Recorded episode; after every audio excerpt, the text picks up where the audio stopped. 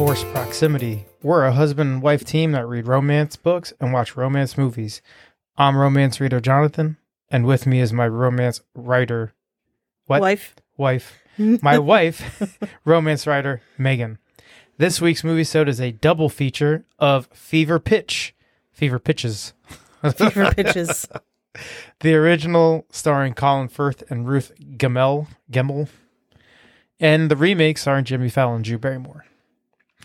Now, before we get into anything, we still have our challenge of getting Forced Proximity 100 ratings by June 1st.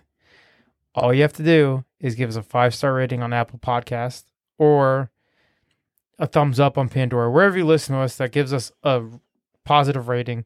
Go ahead and do that. So I follow Apple Podcasts, right? All right. And when we started this challenge, we had nine ratings. Okay. And after a week of this, so far we still have nine ratings. Oh man, I thought you were gonna like. Get, No. You got my hopes up for a minute. and if I got your hopes up listening, that means you didn't click. So just go give us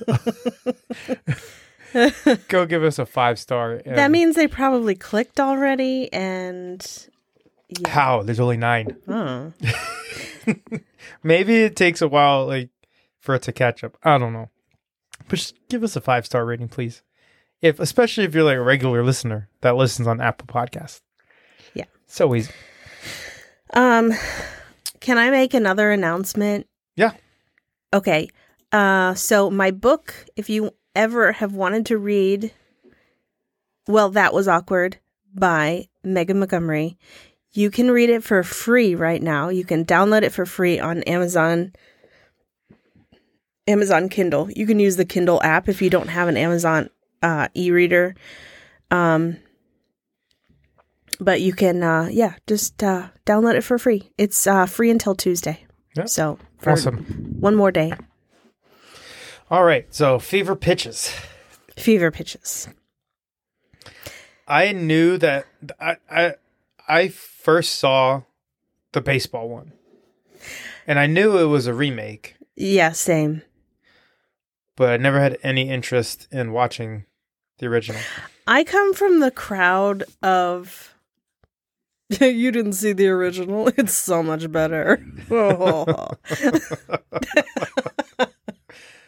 Um, I'm usually not. Um, I take that advice with a grain of salt because there's so many times the remake is better.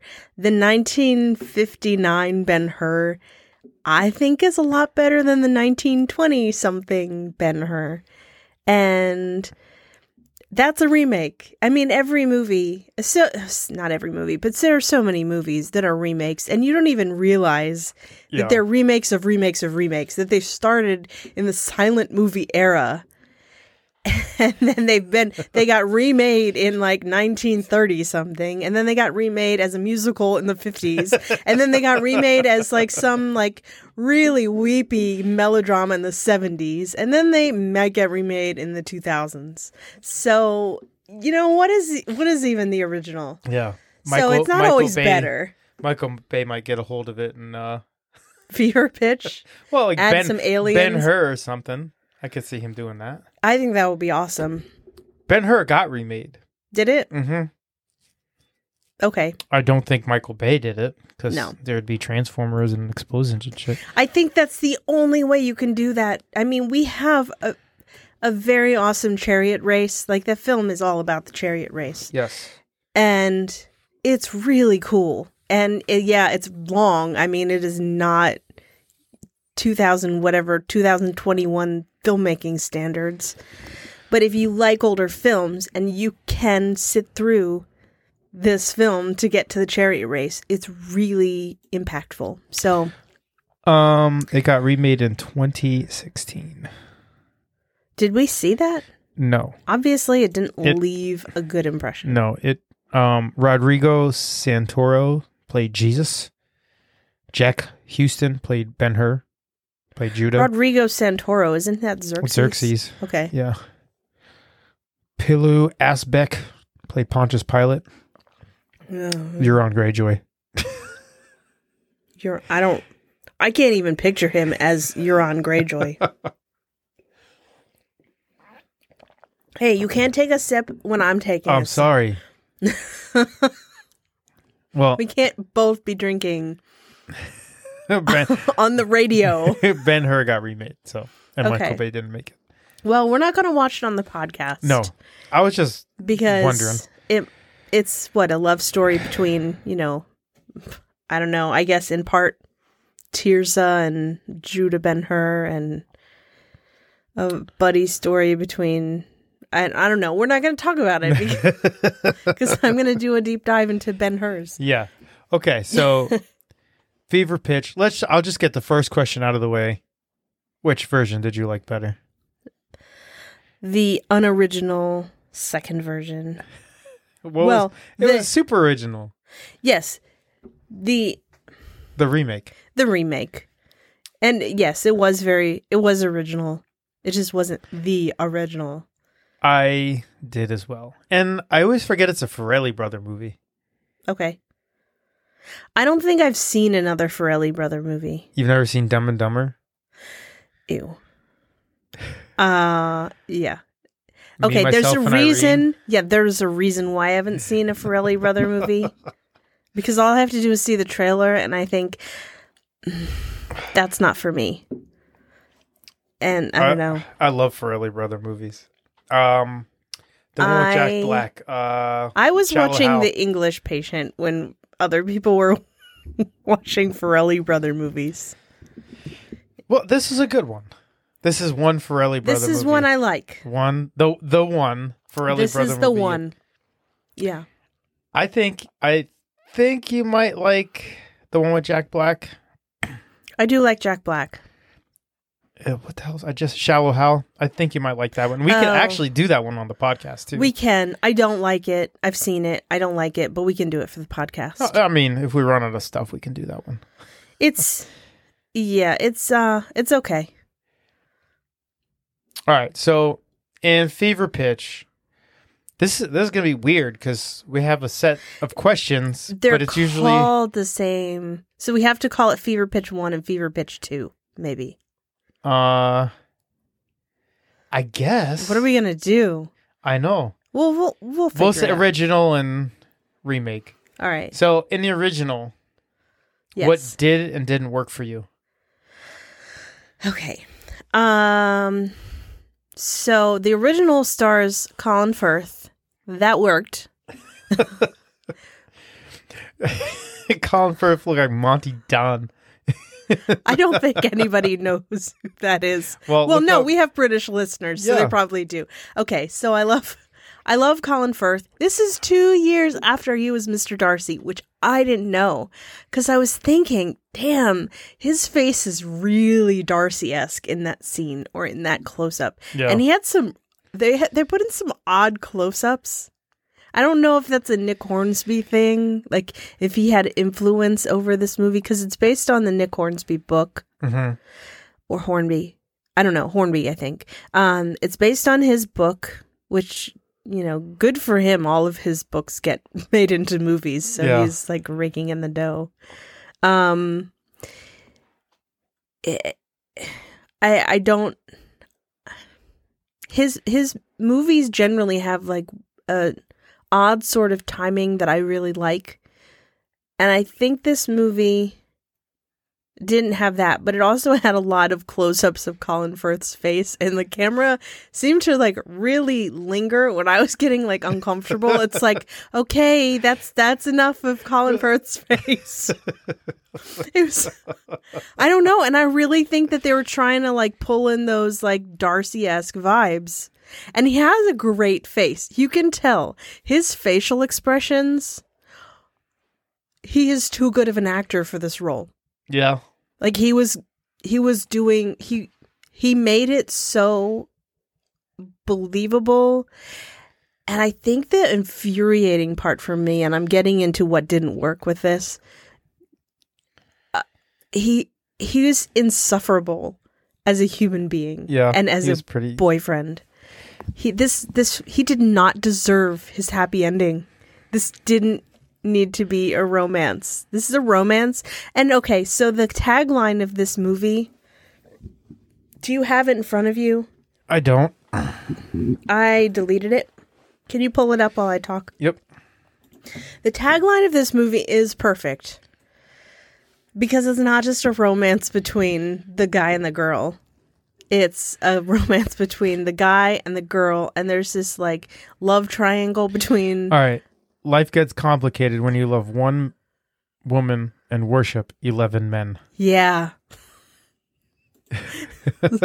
Super love triangle. Um, and like okay, so the the camera has all these close-ups on Colin Firth's face and he's doing a lot. And you can see him thinking. Like you can see his character consider am I doing the right thing?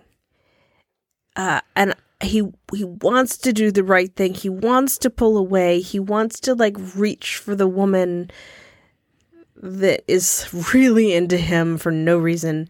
And I mean, the only reason she seems to be into him is that he played Mr. Darcy. That's the only thing. That's the only I thing. mean- He's not attractive. His hair's frizzy.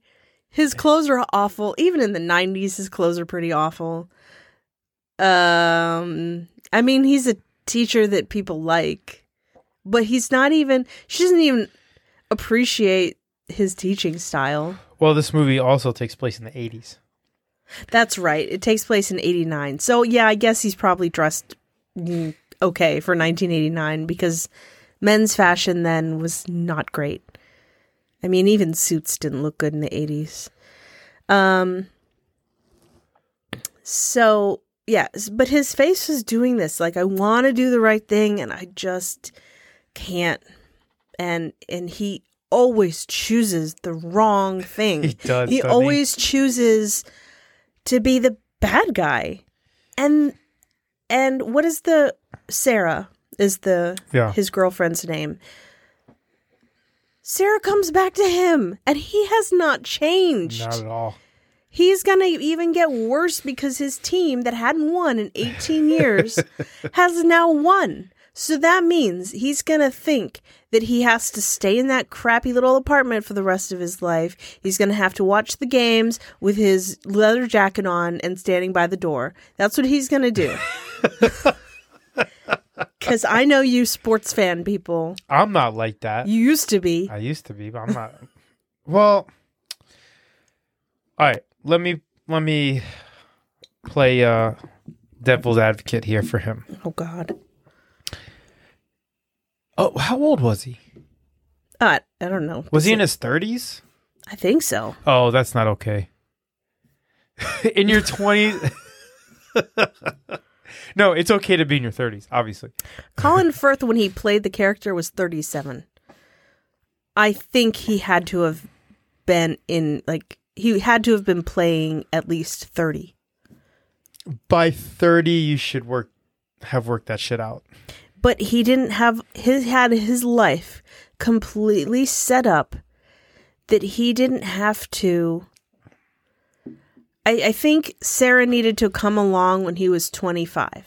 Like at by the time he was 30-ish or whatever he whatever age he was, his character is, um he already needed to have a woman come along and push him out of the comfort zone. Yeah. Cuz that doesn't happen No. when you're 30 and you have your whole your your your apartment is 5 steps away from the front door of the stadium and when your um when your entire wardrobe is arsenal clothing and when your Or favorite team clothing insert here. Oh I'm specifically talking about the first movie. Okay. um i when you're when you're i don't know when all your friends are also arsenal fans that really like they get you and they don't push you and they're also in the thick of it with you there's you don't change But his one friend yeah seemed to have his shit together. yes Uh, but that's when but when you come there's some weird psychological thing with sports fans where they don't see that as healthy. They see that as you're not a big enough fan. It's very like like they're under it's like they're being emotionally abused by their favorite team in can a I way. interject on this one as the sports fan in the room? yes yes.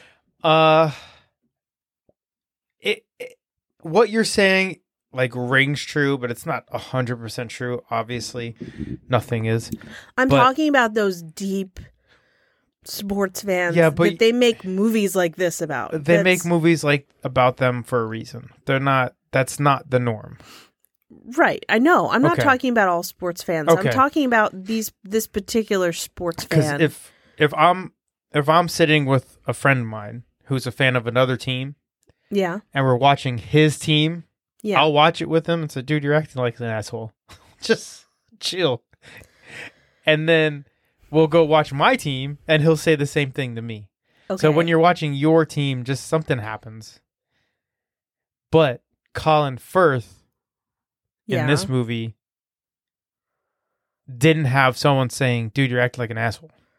Yeah. Come back, come back to reality here for a little bit. yeah, uh, he uh, Lord Blackthorn tried to, but I don't think that's his name, and even I think you're getting that. that was his name in Sherlock. I don't think it was Something like that. It's something really cool and creepy. Um, he tried his hardest, but he did it through humor, and he and I think Colin Firth is autistic. Yeah, and- I and- agree with that. Humor didn't really It wasn't landing. No. Like he needed someone to sit him down and say, You cannot be like this anymore. And I'm hoping Lord Blackthorne does that later when the baby okay, comes. so the actor's name is Mark Strong, yes. and Mark the Strong. character you're saying yes. is Lord Henry Blackwood. Blackwood. Okay. but Mark Strong. And I, I, always see him as Lord Blackwood. I, I know. I think of more as Merlin from The Kingsman because that he's a good guy in that movie. he is I, I think of him as a good guy, but I also think of him aesthetically, he's Lord Blackwood. yeah, yeah. That's the first time we've like been introduced to him was that movie. Yeah. So that's why. Yeah. But he was Mark Strong was his one friend that we ever saw, Yeah. and kind of like they indulged in football together and Well, yeah, there's that opening scene that was really great when they're talking about um uh why aren't we football players? And Lo- Lord Blackwood says, I think it's the smoking. And Colin Firth, it's not the smoking, it's the crapness. it's great.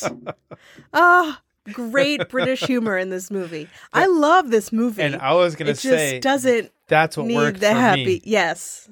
Yeah. That's what worked for me was the dry, mm-hmm. deadpan humor. Mm-hmm. I don't think I could like exist in England. I would just be like laughing all the time because like you Englanders have my sense of humor. You old Englanders. Old Englanders, my people. Uh, what didn't work for me, I think, just piggyback off with you. This movie is not a romance. It shouldn't be. It technically is, but I am Okay. really I'm really sad for this woman, Sarah. This movie should be more of a cautionary tale than a romance. Yeah. like, Yeah. ladies, don't get involved with a guy that's this involved with his team. Guys, cut the apron strings from your team a little bit. Yeah, I kind of like it because I, I mean, what's his Paul something? Colin Firth's character Yeah. seemed he like I've never seen a better portrayal of an autistic person on screen, like a normal autistic person, not like a savant with a ton of like extra OCDisms, like like just pure autism. This is how it reads, and this is to me, this is what his personality. It was all about that. Yeah. So um, I kind of like that he got his happy ending for that. Like he can continue his worship of the soccer team, and he can continue. Like he gets he gets a baby and he gets a wife, And I I do like that he's just his girlfriend gets pregnant. She's thinking, "Oh crap, like this guy's not going to be a good dad." And then he's like, "Okay, well, fine. We'll get married. We'll have a baby. We'll like, you know, this is this is my life now." Are you talking about the it's scene good. at the restaurant? Yes, I think. You thought that was okay? Yes. You did? I thought he was really manic in that scene. Oh, no, I I think I thought he was like having a um like for No, lack he- of a better a manic attack. Like, a manic episode. yeah. I think yes, I think both. Okay. I think he got he got a little too excited about it, a little too up. But at the same time, I really like that he just you know, okay, this is happening, I'm going to deal with it. And I feel like that's an also an autistic trait because I'm writing that actually in my book right now. I disagree with Um, what that's what was happening. You don't think he was just I think he was faking it to make it. I don't think he Oh, was I- actually I don't think so. I don't think he was actually gung ho. I think he was he was trying to will himself into it. I don't think so. You don't? No. I think he was um he was thinking, well this is great. Now I have somebody that I can continue this legacy with. In the same way that his father brought him to games and got him started. Well, I hope Um, so. I hope that's what I hope you're right. Yeah, I I didn't think that it was um That that's the impression I got. I, don't got. think it was possible for him to put something on. that's true. Like when he was he was walking and talking with his headmaster Yeah. About the promotion. Yeah. and like- he He's like, I need this promotion. I just knocked up the English teacher. yes, just point he was just He's blunt. like, you did what? it's like, yeah, I'm gonna marry her, of course. He's like, dude, what? you can't do this. and before the the guy the headmaster was trying to get him to apply for this job because they thought he'd be really good at it and he's like but i don't need any more money i'm fine yeah, I- I, have enough for my tickets. I have enough, and i don't want to do any more work. That's what he told his boss. That's like if that isn't an autistic thing but that reminded me of me in my early twenties. yeah that's how you were. But you wouldn't have said that like No. point blank. You wouldn't have said you would have like manipulated your way around doing less work. Not like just flat out said no thanks. I don't want to do any more work. That could interfere with my own life. Yeah, that reminded me of me. um I'm not like that anymore. I basically have three No. jobs now. So yeah you're making up for lost time of one job I don't get paid for. what's that This one. oh yes um so Do you want to do one movie and then go back to the other movie? You want to? Do you want to do both movies no at the same let's time let's do both movies at the same time so we can compare as yeah we go? exactly i think that'll that'll So make a more comprehensive comparison. Now switching gears over to Farrelly Brother Fever Pitch, yeah. FFFB, mm, no. FBFB, FBFB, whatever. We're not going to go with that. no we're not. Baseball Fever Pitch. Mm-hmm. Clever way to keep the title. Yes. And just so happens to happen to come out the year the Red Sox yeah break the curse of the Bambino. the stars aligned when that movie Yes. was being made i mean seriously it had been 96 years what did they say i think it was 96 years since they had won the 1918 the- to 2004. the what is it called The, the- World Series. the world series the baseball stanley cup. Um and this is the year they made the movie Well- and this is the year that the red sox won. I love that. And how great was it when he opened the box like this smells like the year. i know that's my favorite part right, this I'll, smells like the year and it was it I'll was let- the year I'll let you go first on what worked and what didn't work cuz my what didn't work is kind of out of the box. okay But so you go first. Um, I loved the chemistry between Drew Barrymore and Jimmy Fallon. Fallon. Yes.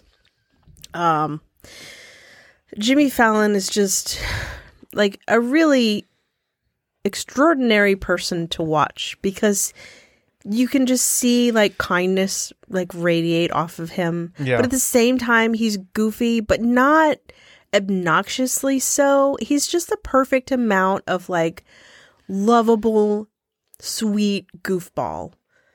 And I and I think Drew Barrymore also has that. She just is so nice. And uh, together in this movie, I think you were really rooting for them both because those those two people, it seems like they don't have like a mean bone in their body. So you really want them to find their happily ever after. And um I think that's really what worked. Plus, it was really, it's really good filmmaking. This harkens back to a Nora Ephron film, and I know it's 2005, so we're not too far out of that. But this is before, you know, you didn't need some kind of like weird, weird twist No, to make it wasn't a mo- like a gritty romance with humor that you'd have to do today. yeah, it was Um, pretty fluffy. No, I don't mean I don't mean that it's fluffy because I think there was a lot of angst. I don't mean fluffy like that. It's um I feel like if you if you wrote a rom-com today, it has to have some kind of crazy twist like in the end he's a ghost or something. or I mean look at that romance, I forgot what it's called, but the the rival farms in Ireland. I think it's Ireland. And and you know the ending, the guy comes out like the Did I see that? No, we didn't see it. It's Am I gonna? because I've been talking about it. Oh, Wild Mountain Thyme with Emily Blunt and the guy from 50 Shades of Grey. okay. Um they are children of neighboring farmers and they kind of loved each other their whole life and I think they finally get together and at the end he says, "Oh, by the way, I'm a honeybee." And he's like seriously thinks he's a honeybee. And I feel like that's, you know, that's what modern rom-coms need. Not not that they need it, but that's what they're doing right now with yeah. with the genre. So this is like, this is the This changing is- of the guard. This is the old guard, This is the old guard. the last yeah. of it. It's a really good. I mean, the pacing is perfect. You have you have a great like double grovel.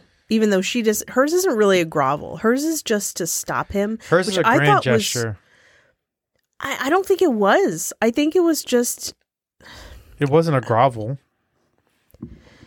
It was her being selfless yeah, because she loved him. yeah. I guess so. I guess she grand gestured. Um, but it wasn't specifically to get him back. No, it was because she loved him and she knew she he loved his team Yeah, and the Red Sox, and that those tickets and meant more. and yeah, The tickets meant more than just watching the game. It was like a connection with his uncle. It was a connection with people that like helped him grow up. yeah, It was more to him than a game. Yes. and she figured that out. yes. when he said he told her when he got mad that they missed that game he's like it's not more it's not just a game it's more than a game to me yeah, and it was it was his it's his uh like it's how he grew up yes. It was his safety net as a for as a person more of his home yeah than he ever thought. Yeah. But at the same time, you grow up and you you have to leave the roost. you do So while I appreciate that and while um what's her name? Drew Barrymore, she appreciated that. She could see it for what she could see it for that. But at the same time, it was even even for a sports fanatic with season tickets who lived basically in an apartment designed like the Green Monster. it's over the top, especially when it comes to, you know, he hurt the person that he loved. She was willing to deal with all of that Yep. crazy. yep She's not willing to get hurt by it. Nope. And that is the huge difference between the two movies. And that's why this one worked for me when the other one didn't as a romance. and that that's where the Farrelly brothers fixed it yes. where I Jimmy Fallon's character did see like, okay, I do love this. You guys are my family, Yeah. but I have to move on. Mm-hmm. And that doesn't mean he gives up his season tickets. It means sometimes he But- lets his friends have the Yankees tickets. Have both tickets. yeah, have, yeah. have both. Yeah, have he doesn't have to go to every game. But Right.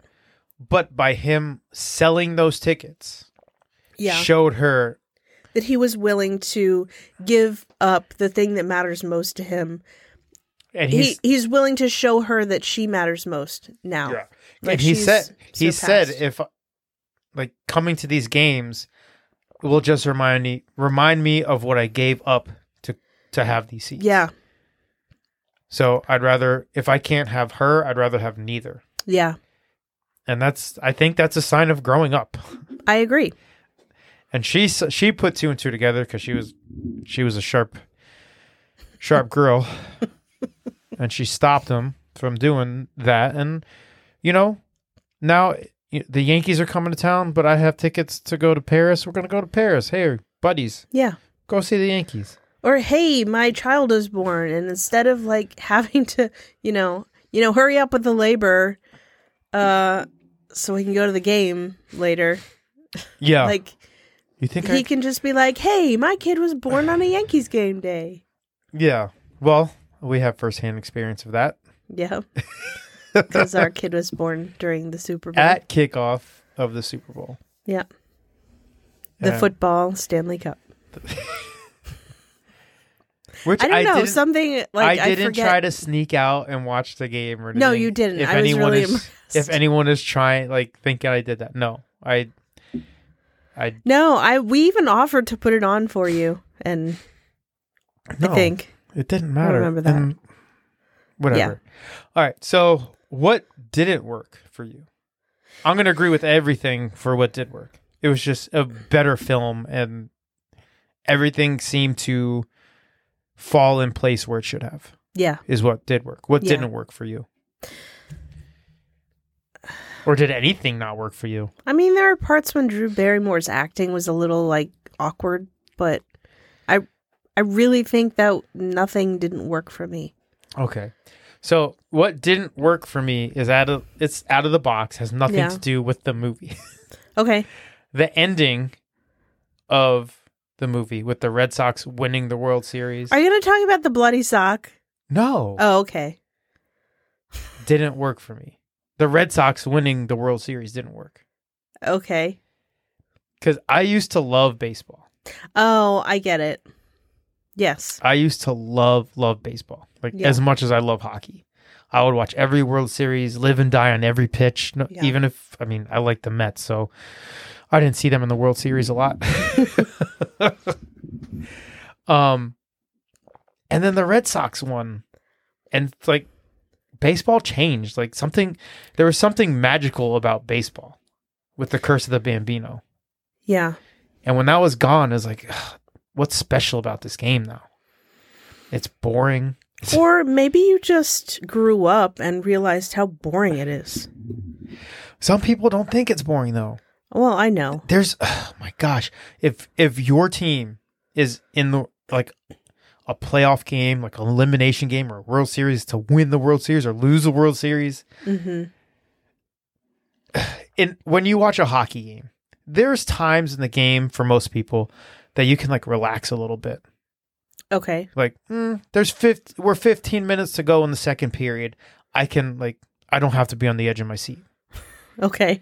in a in a crunch time important baseball game there you your heart rate is like at 90% of your target heart rate the whole time it is so intense I am shaking my head because I just don't understand. it's just so cuz like the next pitch Yeah. could be like a home run Oh. There's so few and far between though. I know. That's it's like playing Minesweeper. so it's like Well, I don't know how to play Minesweeper, so that's and most baseball fans, unless you're a Yankees fan, yeah. are like, "How are we gonna fuck this up?" I do. How is my team gonna mess this up? I think that's what I I love the Red Sox negativity, that like inherent like just That's every team except the Yankees. That's Okay. every team. well well, I think like how they there's a line in Fever Pitch, like they don't just lose, they raise it to an art form. Yeah. I I really love that. I love that um I guess it, it's a lot of sports, but it seems like baseball. But then I just have such a disdain for baseball that I just like I don't I just hate it all. I don't hate it, but I mean the Mets have I been like in the I World like Series. the history. I I mean, I guess I like the idea of the history behind it. yeah. And the Curse of the Bambino, at least it's not actually watching the game. Like I can deal with the culture surrounding the game if I don't have to actually look at a game because it's just I don't know, it offends my eyes to watch people play sports. But And you Um, married a sports fanatic PE teacher. I know, I know. and I kick a ball and it goes behind me. I'm so like not good at anything but lifting weights. Um, but All right. So that that was what didn't work for me. It had nothing to do with the movie. The movie, nothing didn't work for me in this movie. you're just you yearn for the time, the good old days when the curse was still in effect. When I was a kid, yeah. Yeah. I also really liked the song. I think that's another reason I like the Red Sox because when you have the Dropkick Murphys sing your like your theme song, like that's that's good. That like that's really you know, you're you're lucky. That's a really good. Tessie's like a greatest sports song. And uh it's re- it's really fun to like see them live and do Tessie because they're People go bananas. they're a really great live group to see because they love their fans and they love their fans love them and they play like medium size small medium venues and like everybody is just really like there's so much love in the room and it's like just so fun to see them. And everybody sings along with all of the songs. And like they bring all the women on stage to sing kiss me i'm shit faced and they bring all the men on stage to sing um the song from the departed. And like it's just really interactive. Um so yeah. All right. So let's go back across the pond okay. to jolly old England. what was your favorite part of the original Fever Pitch?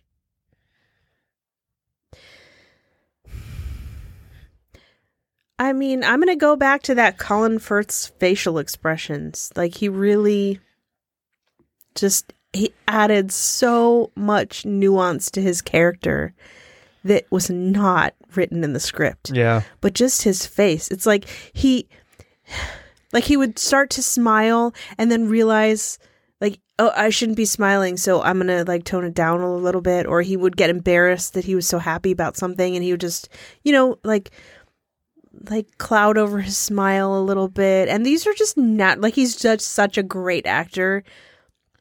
They don't um it doesn't seem like it's uh like a forced reaction that he's giving. It's just it's just so natural. Like he really embodies his characters.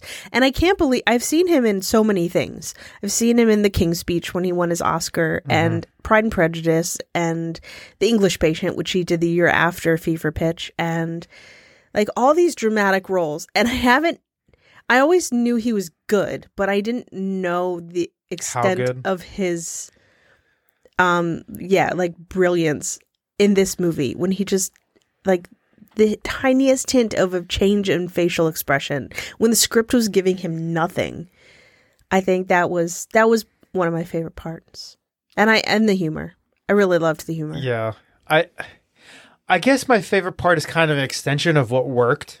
Mhm. Where like how Colin Firth just uh really captured what it's like to be a uh what's the word I'm looking for? A tormented sports fan of a team that just constantly lets you down. yeah I'm a fan of three of them. yeah Although Florida State is more not, they've won more. No, they've lost a lot too. Um, and the Mets and the Rangers and the Giants have been like the my my most successful team. Yeah. They've I've seen them win a Super Bowl every decade I've been alive.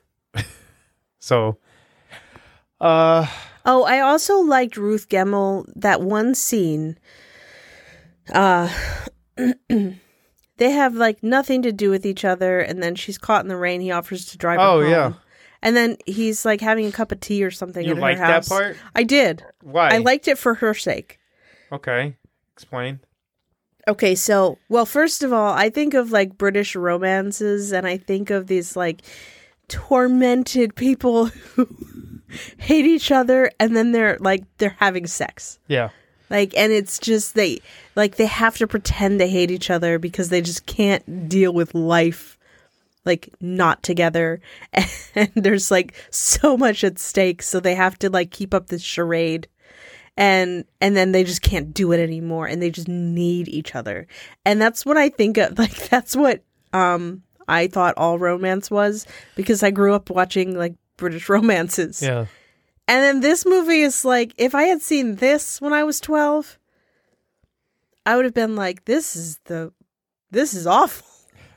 This is the most it is the most american scene i've seen in a british movie. And she, he has he asks her can i smoke in here and she said no but you can stay the night I was like, what? It's- How he easy was was, that? He didn't "What?" do anything. i know i okay so i hated it for her psychologically but i also loved it because she just like She took what Just- she wanted. yeah Yeah. good job you know people didn't do that often i would imagine in 1989 or it's not shown on shown that women did that very often Yeah.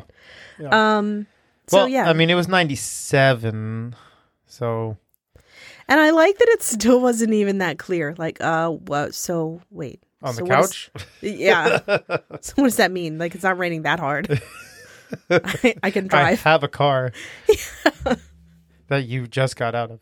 Um, yeah. Also, my favorite part. I mean, uh, the way he captured a tormented sports fan, yeah. But he brought it to another level because he was more tormented than of other things than just sports. He really needed like a mental health counselor. mm-hmm. But when the Arsenal's final game to win the premiership yeah. and they needed to score two goals. Yeah. yeah it had to because be- they they probably lost the first game against whoever they were playing. Mhm. one one nil as they say. Yeah. So the way that if you're not familiar with the premier league they play each other twice a year one away one home. And if you split the games Mhm. meaning i win one you win one yeah. they go with the aggregate score. Okay. So if i lose my first game one nothing i have to win two to one okay. to win. Okay like to get the tiebreaker. Yeah. And probably it was probably they needed i don't know. I don't know how the situation was. They didn't really explain it and i'm not a i'm not a big premiership fan. I watch it every weekend just to watch it. I don't have a favorite team really. Are you saying premiership? That's what that's what it's called. Okay. I've heard you say that before and i didn't know what that it's the league okay i didn't know what that last the ending of the word. Well they needed two goals to win and they get arsenal gets one goal. And he's happy at first but he doesn't want to let him like i know what he's doing. He doesn't want to let him get up too high yeah. because if they don't win, he doesn't want to like crash. well and it's And like he- it's a different thing to get so close and then not get it. Yeah, he's like they would do that. They would score a goal, get our hopes up. and what the, the what's like Mark Strong goes, well, you want them to get the second one before they get the first one, which is the perfect i love but he said it all their- Britishy in like a, in a phrase that would they would say. i know That It's- was my favorite part of yeah. that movie. I'm also very thankful that we watched that with the closed captioning on because well, I have trouble I have trouble like you know, discerning accents. I'm so bad at it. And uh yeah, they just they they talked so fast and used so much British slang that reading it I could get it, but just if I had to listen to them talk, I wouldn't have understood half No. the film. No, It would have been like Guy Ritchie movie. I'd actually seen this movie before too when we first got married Yeah. On Netflix back when Netflix was the only game in town for streaming Yeah. stuff, and I liked it then. I still like it, but yeah, I would say that's my favorite part. Yeah. you That want them to get the second really one funny. before they get the first one. I really um the Colin Firth like he gets kind he gets mad when he thinks they're gonna lose and he, he puts on his jacket and he's like I'm gonna go to the pub I can't deal with this anymore and he puts on his jacket and stands by the door he ends up watching the whole game standing by the door with his jacket on I like as a sports Hater. no as a sports fan uh fan I A I sports fan fan? yeah What is that? You're a fan I'm of a sports fan fans? of sports fans like you. um, yeah, I thought that was so like hyper realistic. Yeah. Yeah. And he's going to go to the pub like it's not not going to be on there. I know. well, I think it maybe if I I think he knew it would be on there. I just think maybe he, I don't know, with other people or another, a different crowd, it would be different. That that reminds me of uh uh there's an HBO documentary called Shot Heard Around the World. Yeah, It was about the New York baseball giants yeah, versus the Brooklyn Dodgers for the Mhm. pennant. And Larry King, who's was from Brooklyn, the old man Larry King. yeah, Okay. huge Dodgers fan. I mean, I I don't remember exactly what was happening, but the Dodgers were losing or something. He just left his house and walked, and he walked like twenty miles away from his house because he just couldn't take it. was a story he told. That reminded me. That just reminded me of that. Yeah. All right, so back to the United States. Yep. Favorite part of Red Sox fever pitch. Hmm. There's some good parts in this I movie. know. Real good parts. I was hoping you had it in your head because I don't have one yet either. Well, I really like where they're grilling and drinking in the park, You like that part? and he and he does his Jimmy Stewart voice because I just I love Jimmy Stewart. I feel like Jimmy Fallon is the new Jimmy Stewart, so I thought it was perfect. yeah, I was gonna say that yesterday, but I thought you guys would get mad at me No, that I anyone could replace Jimmy Stewart. well, and they can't. But I think I think they're sort of similar. Like they They, look a little. they have too. no sex appeal. They're not attractive. I mean, Jimmy Stewart, there was like a five year period where he was okay looking, but he's just generally, he wasn't an attractive person. Yeah, But he just had, he was the most heroic human being ever. And he, um, like, he was just such a, a good, kind person. And I think Jimmy Fallon is similar to that. who said it? Did you say your mom's like he does a good Jimmy Fallon or Jimmy Stewart impression? I think she said it, but I was agreeing. I was like, all you gotta do is sound goofy. Yeah. My favorite part of that movie was, oh man, I think when he was like divvying out the games Yes. and he made them all dance. Dance. That's some Devil Ray dancing right That's there. some devil ray dancing. That's not Yankee dancing. Oh, and when he threw the football and he hit the principal, yeah. and he just grabbed any kids like you're coming with me. Yeah. That's something I would totally do. but your mom asked, like, is that how you are in school? I was like, no, I'm like really mean. like I'm Um yeah, I don't know. I really like the scenes were short and like everything was like just quick. Yeah. And I think that really worked for this. I think it works for rom-coms in general. Um that like really short snappy like just get in, show the character, get out, like leave leave the audience just like they don't know what hit them really. Yeah. uh it's just oh there was it's just they know something special there's something special about this movie. And I think that's that's this style of filmmaking, and the Farrelly brothers did a really great job with it. Yeah. I'd imagine. Ha- uh, I'd imagine. I wonder how many of our listeners maybe not have seen either of these movies. I don't know. If you haven't, you should. They're both good. Yeah. Uh, favorite character? Do you want to do out of both movies or favorite character? Yeah, out of both movies. Um, I I have from each oh, okay. Go ahead. because my favorite was his friend. Yeah, uh, Mark Strong's character. Yeah. yeah, I liked him. He was my because he was like he he grounded him as much as he could, yeah, and in a in a world where that guy had no one to ground him yeah. because his mom was obsessed with Arsenal too. I know. it was nice that all the people in his life ended up caring about Arsenal because they care about him, Yeah, Yeah. which I feel like wouldn't happen if it weren't for a movie. yeah. You don't care about my teams. No, okay, and it's not because uh, like I don't care about you. It's because like I have stuff that I care about. But I feel like nobody else had anything they cared about, and then he had this thing. Yeah, And I think it's the same way with the other movie, the the Farrelly brothers. all she cared about was work. All yeah, and that was great. She made a lot of money, and she did a really cool job. And I think that is awesome. But at the same time, yeah, she didn't have any hobbies, but she did end up really liking the Red Sox. She got Yeah. into the games, and she uh she got all those books and started reading about it, and she was really intrigued by it. Was she your favorite character?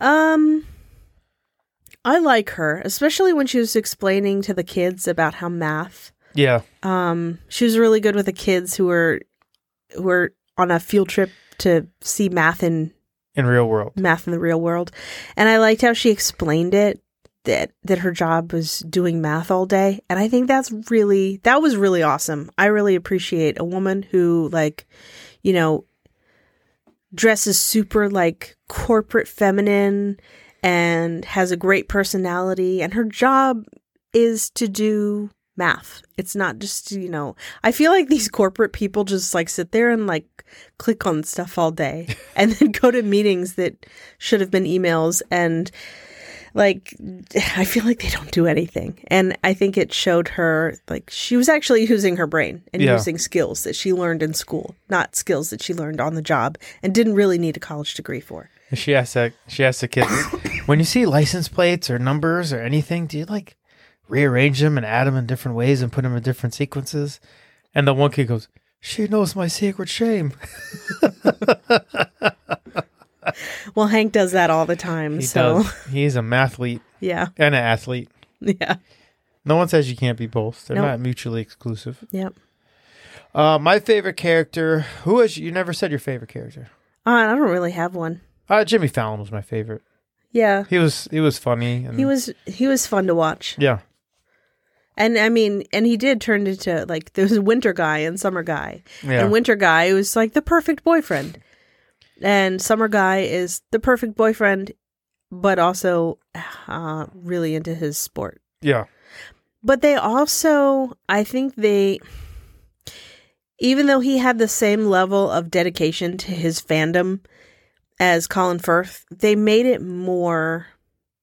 Uh, I don't know. It's they didn't really tone it down. They just colored it a little bit differently. it didn't seem as um Jimmy Fallon's didn't seem as destructive Right.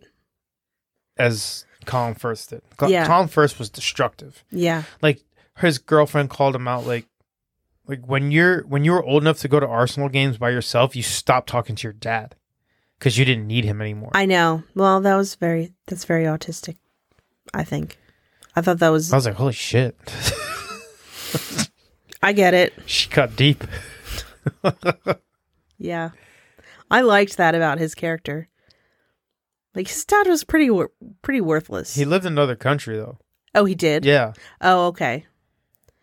I mean, it's Europe. It's like living in a different state. yeah. Well, I still didn't like his dad very much, so I thought it was cool that he Why? Because he didn't do anything with a girl. I guess. Yeah, I yeah, I thought you'd say that.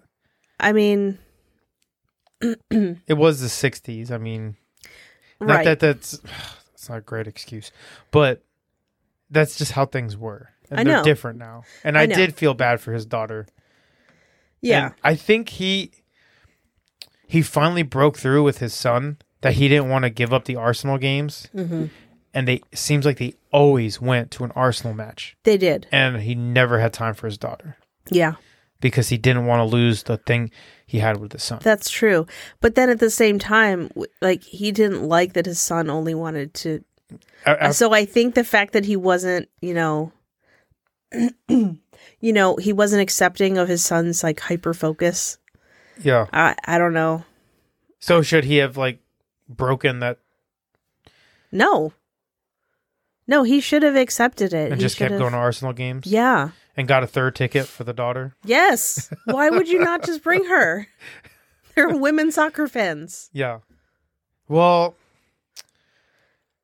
I mean, it did It was- show her playing with Barbies, so we're, Yeah. we're sort of led to believe that she wouldn't have enjoyed the soccer game. But I mean, he could have mm. easily have started a new thing. Like one week we'll go to the Arsenal game, one week, sweetie, and they might have done that, and it just wasn't a big enough Yeah. deal in the movie. Yeah, yeah.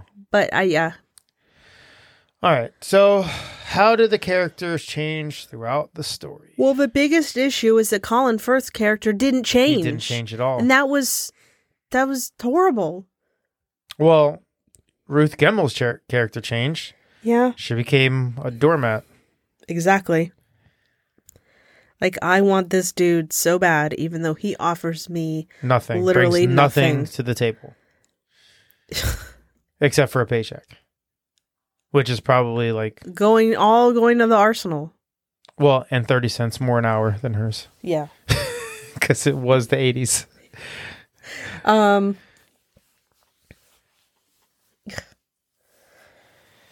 What about the other one?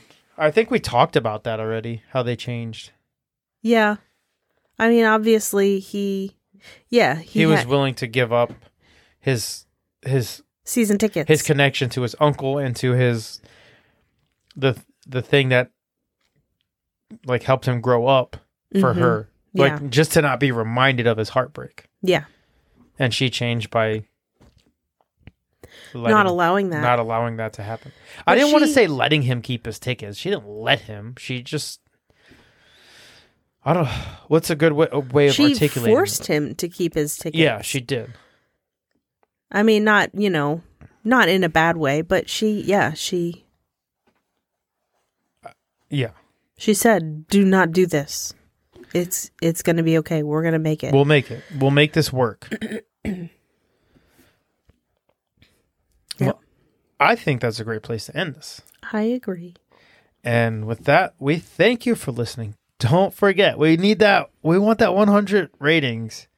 Yeah, and don't forget to download my book. Well, that was awkward on Amazon today and tomorrow because it's free. And go give us those ratings. We'll talk to you next week.